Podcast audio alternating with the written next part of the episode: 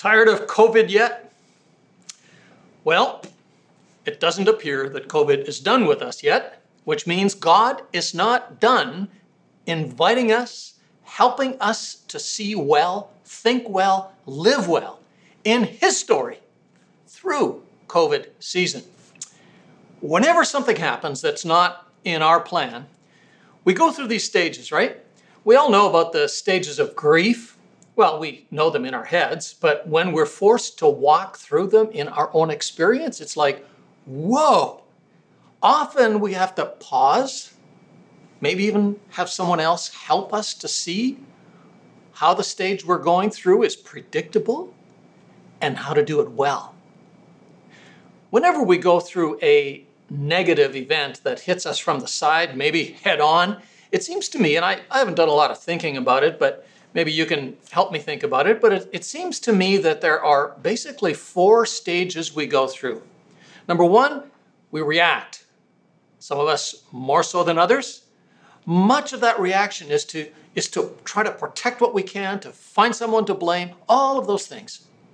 Number two, at some point we start reflecting. Reality sets in and, and we're forced to accept, even though we may not agree with it. And at some point, in order to go through it well, we need to do some releasing, letting go of some things. A lot of times it's expectations. And then at that same time, we can begin the process of rebuilding. Maybe not starting from the scratch, but figuring out what we have, what we do have left, and, and starting again from there. As you think of COVID season, can, can you see yourself in those stages at all? If, if you want to pause and talk about it, feel free to do that right now. As we begin this year, our teaching from God's Word, from God's story, which He invites us into, is from a very, very pivotal restart period of His story the life of King David. From the books of Samuel in the Old Testament, we saw last week how David, as the, as the lowest and the least of his brothers, was chosen and anointed by God because of his heart. We're going to explore that a little further today. And a, and a, major question God invites us to think through as we process this account is how do I start again from the heart? I don't know how much has been stripped away from you during this time, but we've all lost or still fear we will lose something. And one way to work through this story well and our experience is to realize how can I just let go of some of those things, release and rebuild from the heart?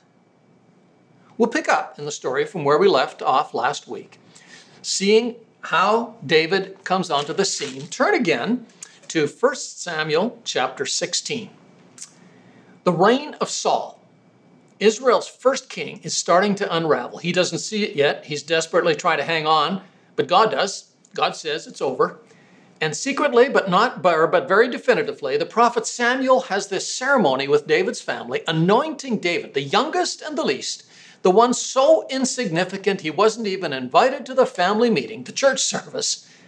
And in front of his family, who have seen him as the kid, the help, God has David anointed as his king because what God sees is David's heart, that he has a heart for God, a heart that will listen to God first and most, a heart that, well, as David himself says, sets the Lord always before him, a heart that does not change when he's at the bottom or at the top. He doesn't take credit for his success, he doesn't blame others for the fact that they didn't include him. So, the watershed point in the entire story of David, or the, the story of David and Saul, is chapter 16, verses 13 and 14, the, the turning point in the entire book. The narrator of this story, the framer of the story, tells us what we should be seeing in this story to this point and what we are to look for in the rest of the story. Chapter 16, verses 13 and 14. And so Samuel took the oil and anointed David in the presence of his brothers, and from that day on, the Spirit of the Lord came powerfully upon David. Samuel went to Ramah. Now, the Spirit of the Lord had departed from Saul, and an evil spirit from the Lord tormented him.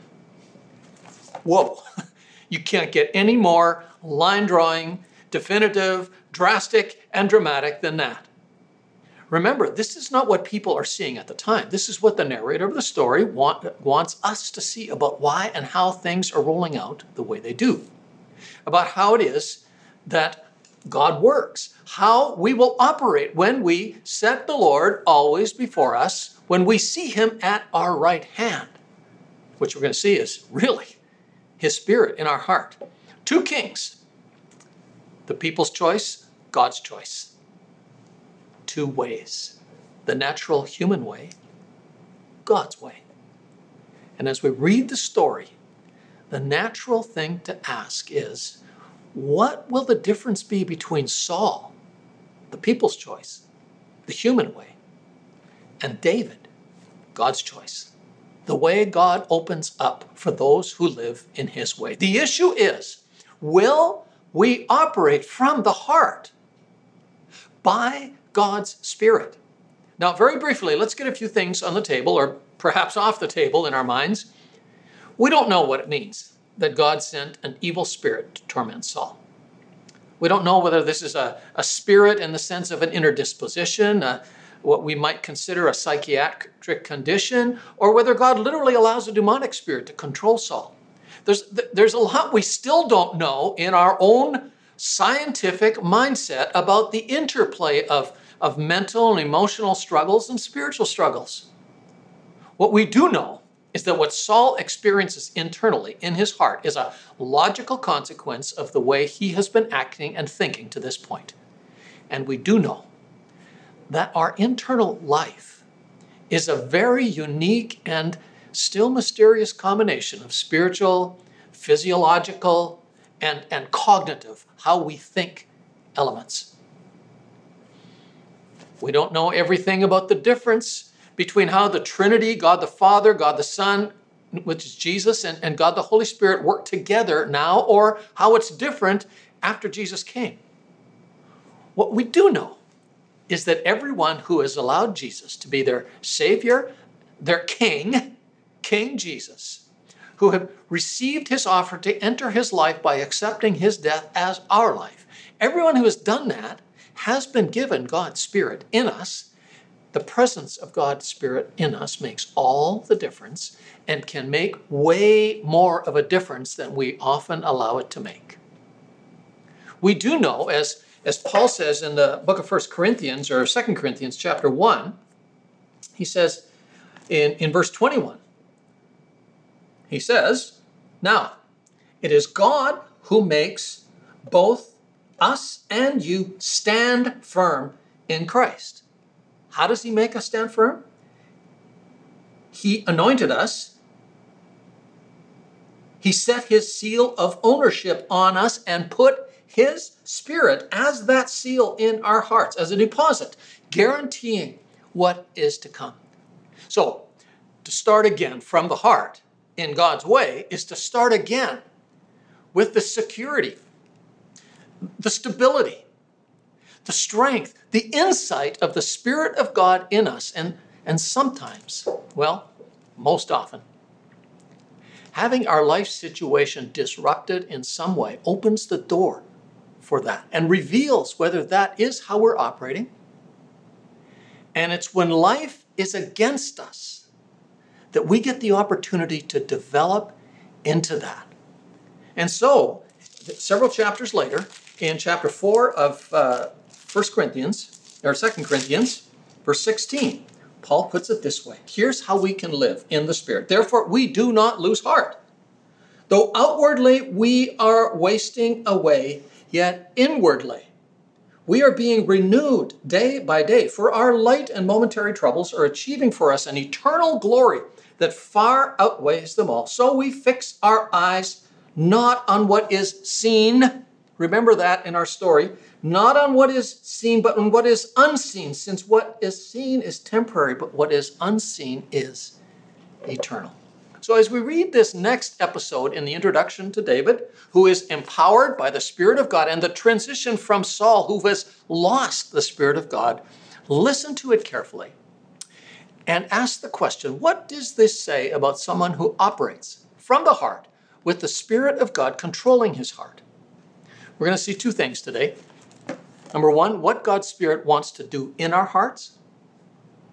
And number two, how God's Spirit helps us to see life from what He is doing in our hearts. So, what does God's Spirit do in our hearts? You know, when we think of God's Spirit coming on us or in us, we, we often tend to think very quickly of, well, it's so easy to think about drama, about something that's exciting and, and flashy. But if we know the story of God, we know that the number one thing the Holy Spirit wants to do is to work in us. The number one sign of the Spirit of God at work in us is to see how we are growing and demonstrate what demonstrating what, what Paul calls the fruit of the Spirit in us. Fruit.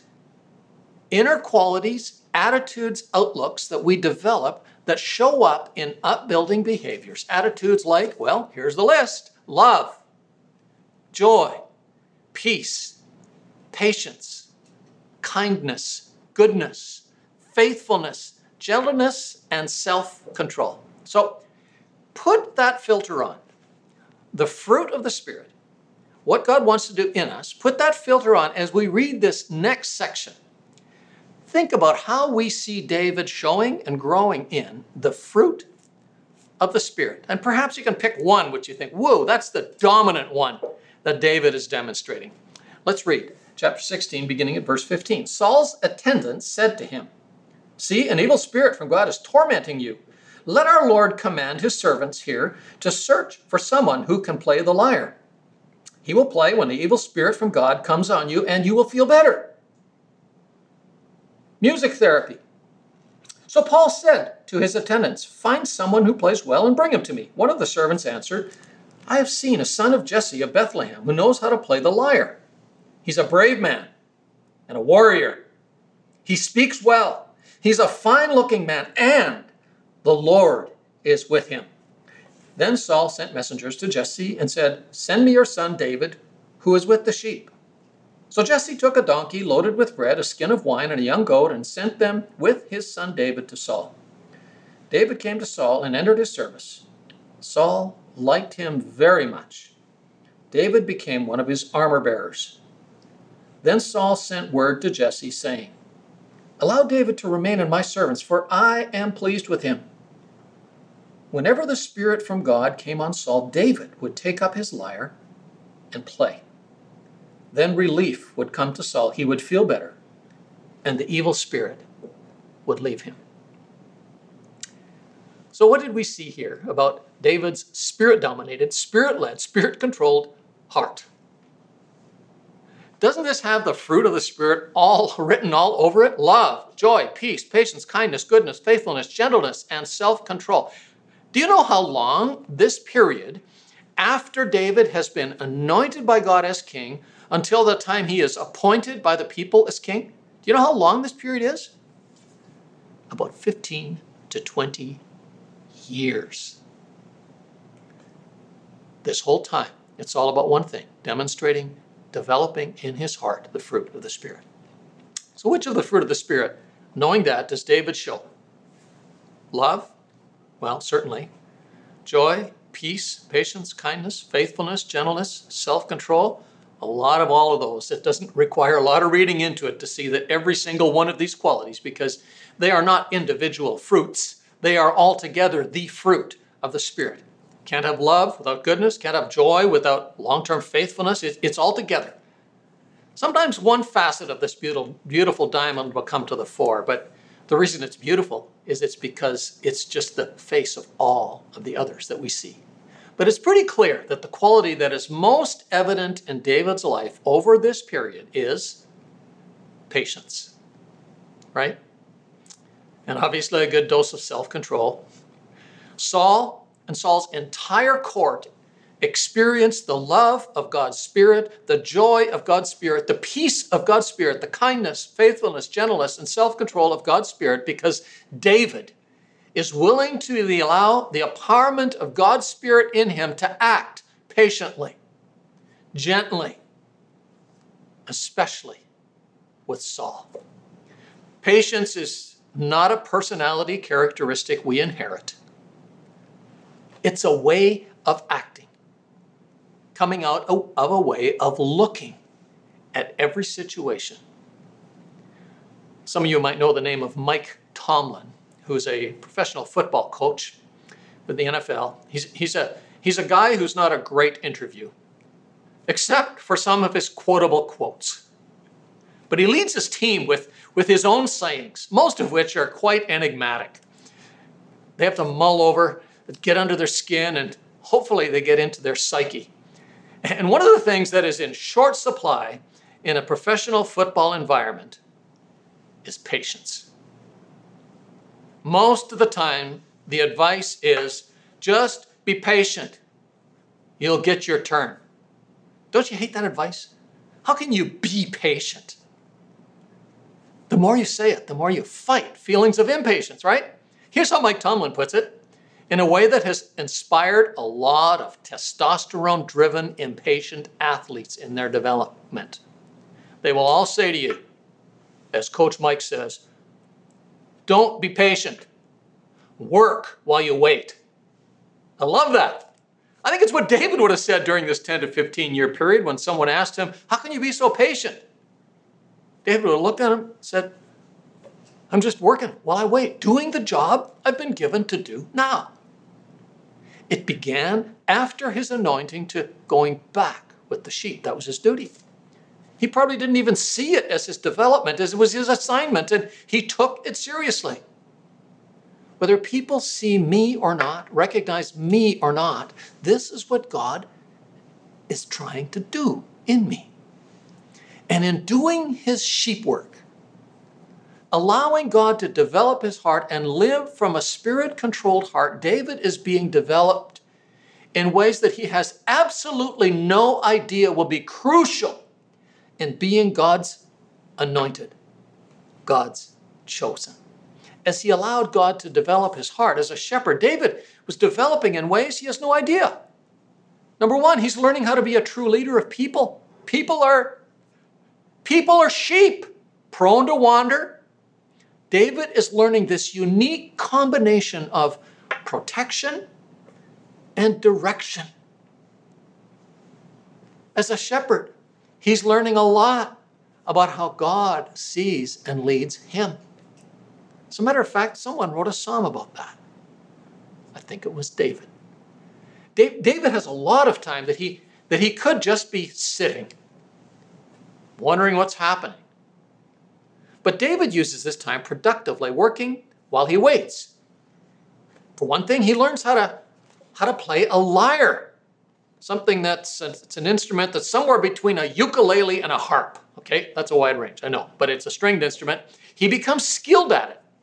He plays, probably composes some songs, he sings for the sheep, but mostly he's singing to God.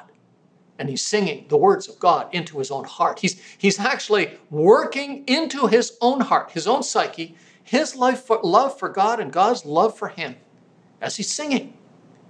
And although it does it had nothing to do with his real work of being a shepherd it's his ability to play the harp that gets him his first job in the king's court with a disturbed Saul where he has to do what? Show the fruit of the spirit that he has allowed God to develop in his heart. As David is being a shepherd he's learning what it means to be responsible. If anything happens to those sheep it's on me. I own it and what's important, we're learning in this COVID time, David is learning to live alone, to be alone. Everyone abandoned him, not there for him. And in living alone, David is growing in knowledge of the Spirit of God in him, with him, for him. And as David takes his job seriously, with wild animals attacking the sheep, lions and bears. He's actually learning warfare skills and he doesn't know it. He's learning that you don't lead by sitting in an ivory tower. You lead by putting yourself in danger because you've put yourself in the care of God. He is at my right hand. I won't be shaken.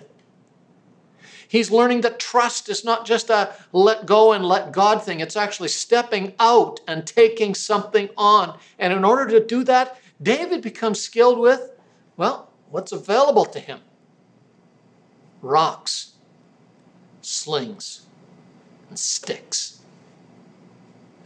Let's think for a few minutes about those rocks, because they're important in the story, right? By the way, this sling, not a kid's slingshot. This was actually a weapon of war, used in battle. Those rocks, they're about the size of a baseball, tennis ball. And when slung, those rocks go faster than a professional baseball pitcher's fastest fastball. Okay? Over 100 miles an hour. So let's use our imagination to fill in the story just a little bit. Those rocks. At first, there may have been times when David looked at that rock and kicked it. When he picked up a rock and hucked it in anger, right? But as time went on, those rocks became his, his toys and, and then his development tools. It, it might have begun in a moment of boredom he wanted to use productively. He sets up a target with a bullseye to see how close he could get with a sling and a rock. And he creates this little competition with himself. When I get 10 out of 10, I'm going to I'm going to make the bullseye smaller. And when the bullseye becomes the size of his rock, and he gets 10 out of 10, he thinks, what's next? And perhaps, like a young developing football quarterback, he sees a tree with a branch and he hangs a rope from a tree and a branch with, a, with another branch that he's bent and tied together in a circle and hung a rock from the bottom for some weight. And he makes a pendulum and lets it swing to see if he could still hit the target when it's moving. Took a little longer to get 10 out of a 10 out of that. But one day, maybe he's right in the middle of his moving target practice. You notice some movement out of the corner of his eye. A lion ready to pounce on one of his sheep. Now, a normal shepherd would have said, uh oh, I guess I'll have to let him have one sheep and then make some noise, and hopefully he'll go off without more loss. That's part of the business, an unavoidable loss. Not David. In the spur of the moment, he loads his sling with the rock in his hand and breathes a quick prayer, lets it fly. Whoa! And David has no idea the world he has just opened up for himself. One day, David is called to the sort of court of Saul, and Saul, tormented by an evil spirit, and for over 10 years of not knowing which Saul is going to show up, serving him with the heart, developing and demonstrating the fruit of the Spirit. What's happening is that, that people in Saul's court are watching. And do you know one person who's watching really closely? The heir apparent to Saul's throne, his son, Jonathan. The one person who should have been the most jealous of David becomes the best friend of David because he sees that David is not trying to undermine his father, he is serving his father. David is ministering to, caring for the person who won't let him have his job. Folks, that is a sign of someone who is filled with the Spirit of God. And astute, astute observer that David is, during this time in Saul's court, David is learning about all of the things that kings do just by watching. As Yogi Berra said, you can see a lot just by watching. And because of how David served and what did people say about him? Oh, yeah, they said, Whoa, he's skillful, he's brave, he's a good looking guy. Remember, it's not that God's looking for ugly, unskilled wusses. David has the physical assets. But the all important thing, verse 18, and the Spirit of the Lord was with him. They see that the Lord is with them, not because he has these amazing assets, but because of the qualities the Spirit is developing in his heart that he is showing to Saul. During this season, you know, it's easy to see what we've lost or in danger of losing, putting things on hold. The only curve that's flattening and actually going down is the trajectory we had planned for our lives. God is inviting us to start again, right now, from where you are, from the heart. Growing and seeing that God's Spirit is still in you. And if you set the Lord before you, He will help you develop from within the qualities that will make people say, Wow, what a servant of God. God is with them, just working at what we can while we wait. So one day, we don't actually know in the timeline exactly where this next scenario fits in, but one day David is sent by his father on another servant mission his father gets another servant to be a temporary sheep sitter, and David becomes the SkipTheDishes driver, taking some provisions to his older brothers who are doing the real work, being the heroes at war. Which brings us to chapter 17 David and Goliath, which is not really about David and Goliath. It's about David and Saul and the Spirit of God. David has the Spirit of God. Saul has lost the Spirit of God. Goliath is just, is just the foil, the, the context in which this story plays out. Chapter 17, verse 1. Now the Philistines gathered their forces for war and assembled at Socoh in Judah. They pitched camp at Ephes Dammim between Socoh and Azekah. They pitched camp at Ephes Dammim. Don't bother looking it up on a map. It's not where it is that matters, it's what it is. Ephes Dammim means boundary of blood. There had been a lot of blood spilled in that valley between the two hills, between the territory of the Philistines and the land in which the Israelites had settled. Now, the, the Israelites are not in Philistine territory and they're not trying to claim Philistine territory. For years, the Philistines have been marauding, raiding, and trying to claim Israel's territory. By the, by the way, quick backstory here. Why is it that Saul became king of Israel? Do you remember? Why did the people want a king like the other nations? 1 Samuel chapter 8, you can go there and read it later. Because the people of Israel became tired of the Philistines trying to raid their territory. And they want a king like the other nations, like the Philistines, to lead them in battle, to go in front of them in battle. Now, it's not that God did not want them to have a king ever. The problem is they want a king for the wrong reasons. They were tired of just trusting God. They wanted someone visible, someone they could see, and most importantly, that their enemies could see. And when you want something, even something that's not wrong, when you want it for the wrong reasons, what happens? We are in grave danger of making the wrong choice. God had told them what kind of a king to look for when it came to the time that they demanded a king. Deuteronomy chapter 17, verse 17.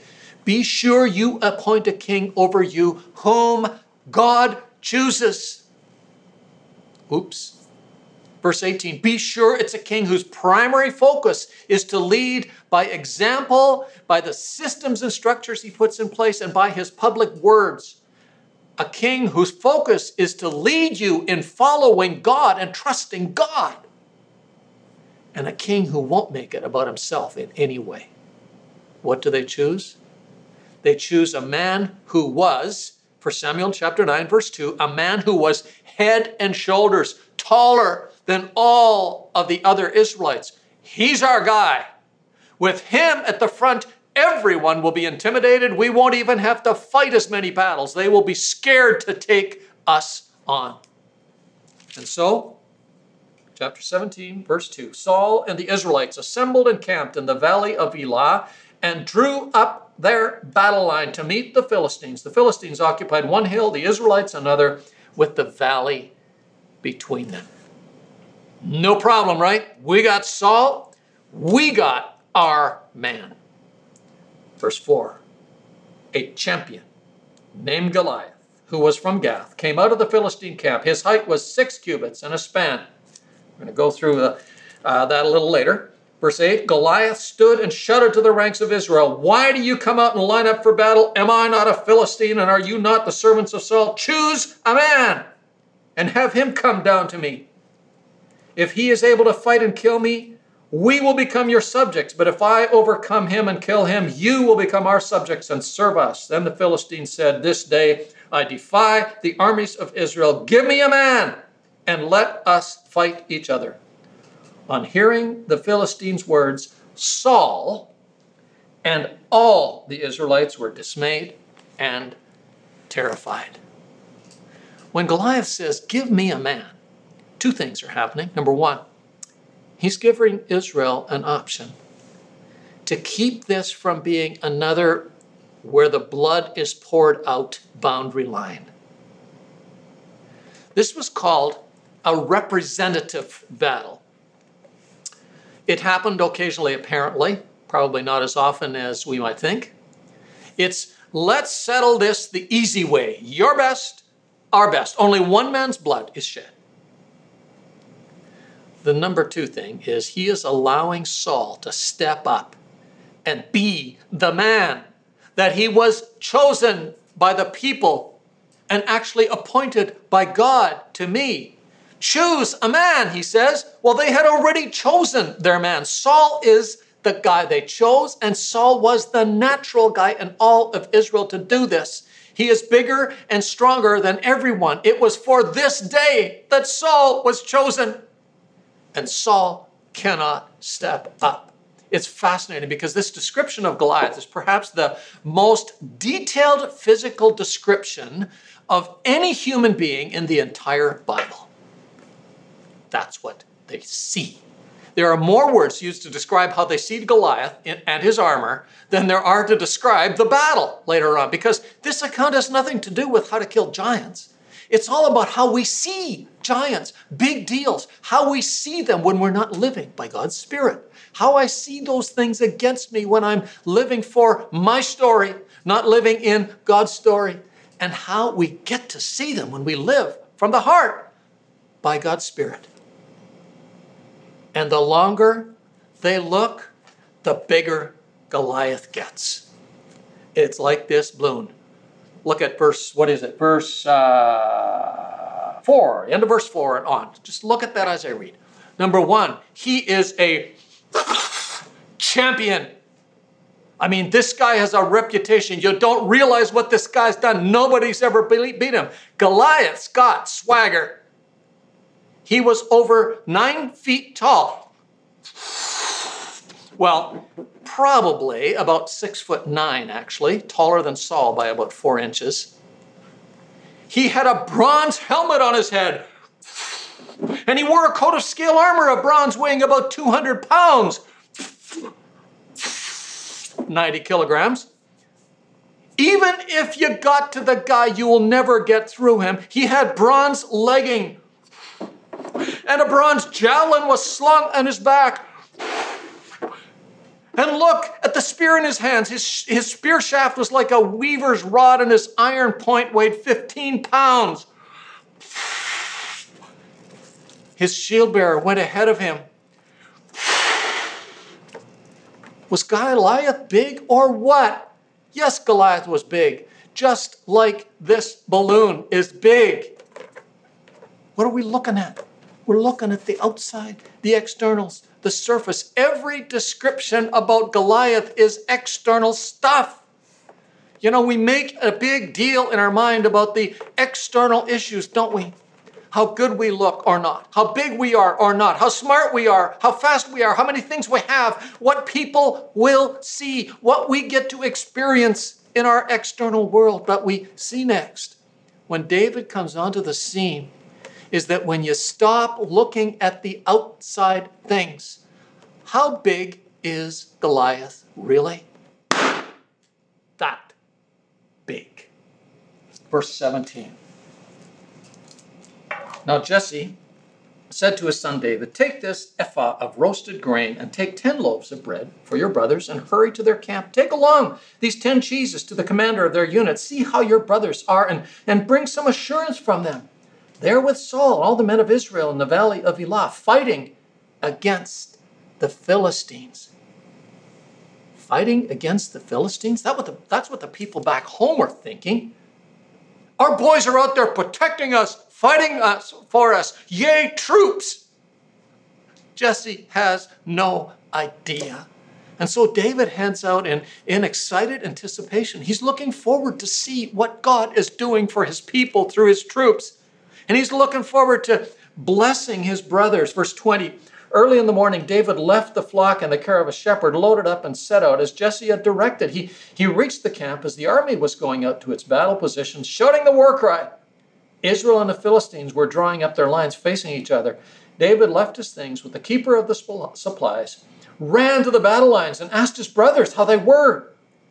As he was talking with them, Goliath, the Philistine champion from Gath, stepped out from his lines and shouted his usual defiance. And David heard it. Whenever the Israelites saw the man, they all fled from him in great fear. Now the Israelites had been saying, Do you see how this man keeps coming out?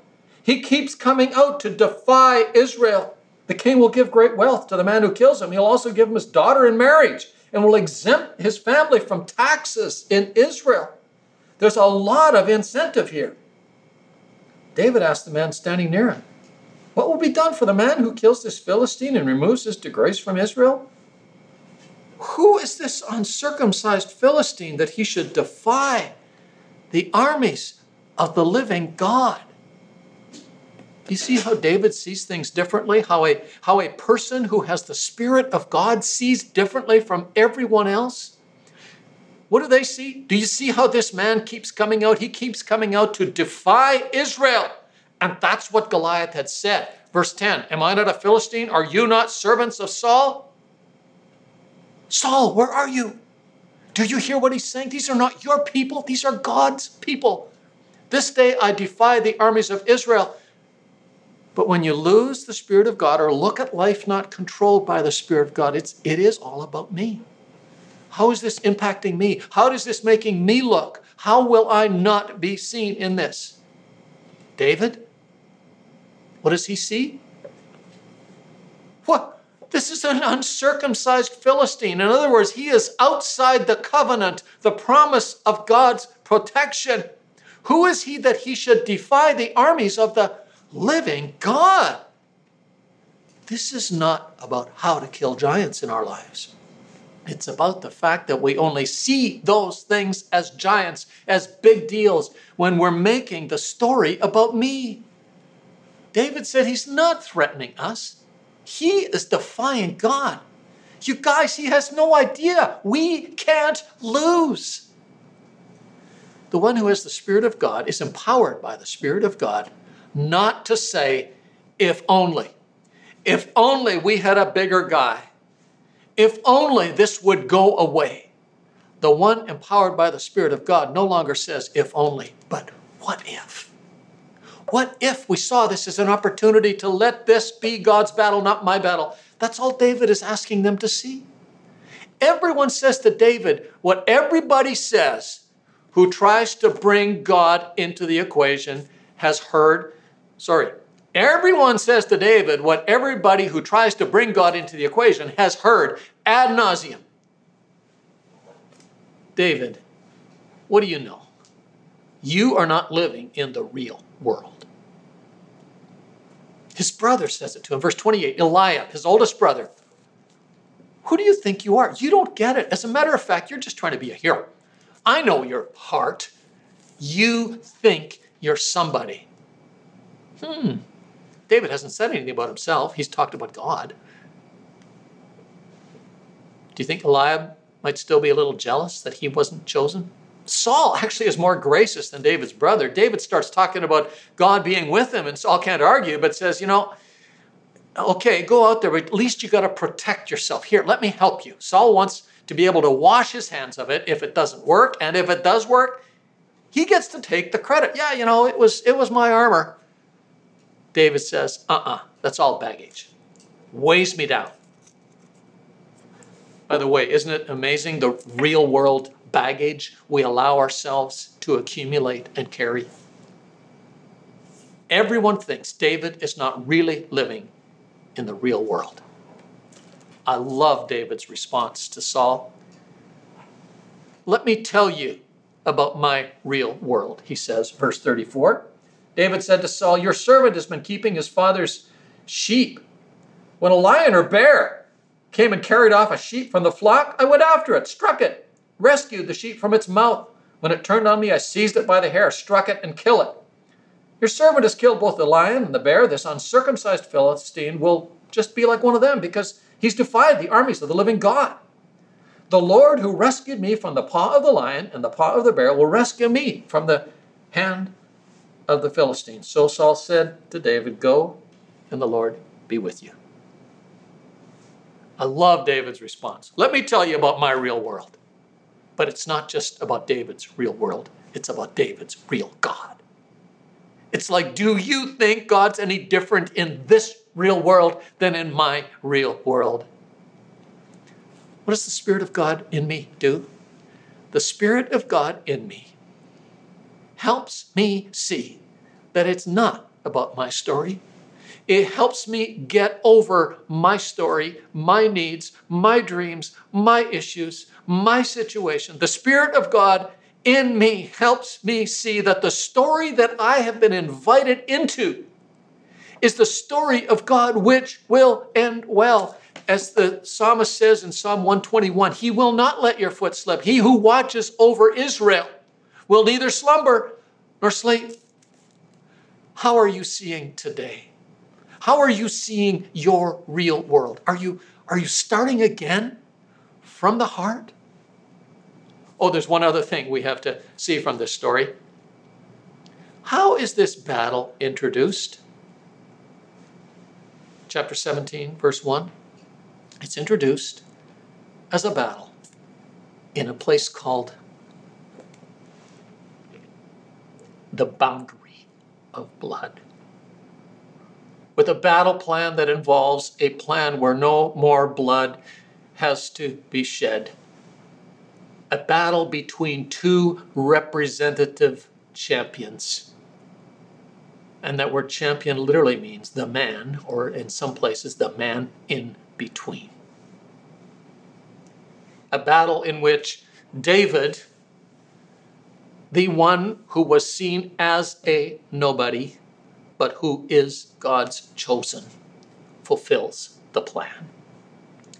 And this story is a key event through which God wanted his people to see and learn that ultimately God's king would be one from the line of David who was greater than David, who would come and fight the greater battle, the battle over our hearts, the battle for our hearts, the battle of all battles, to win back all people he had created who had made it all about themselves.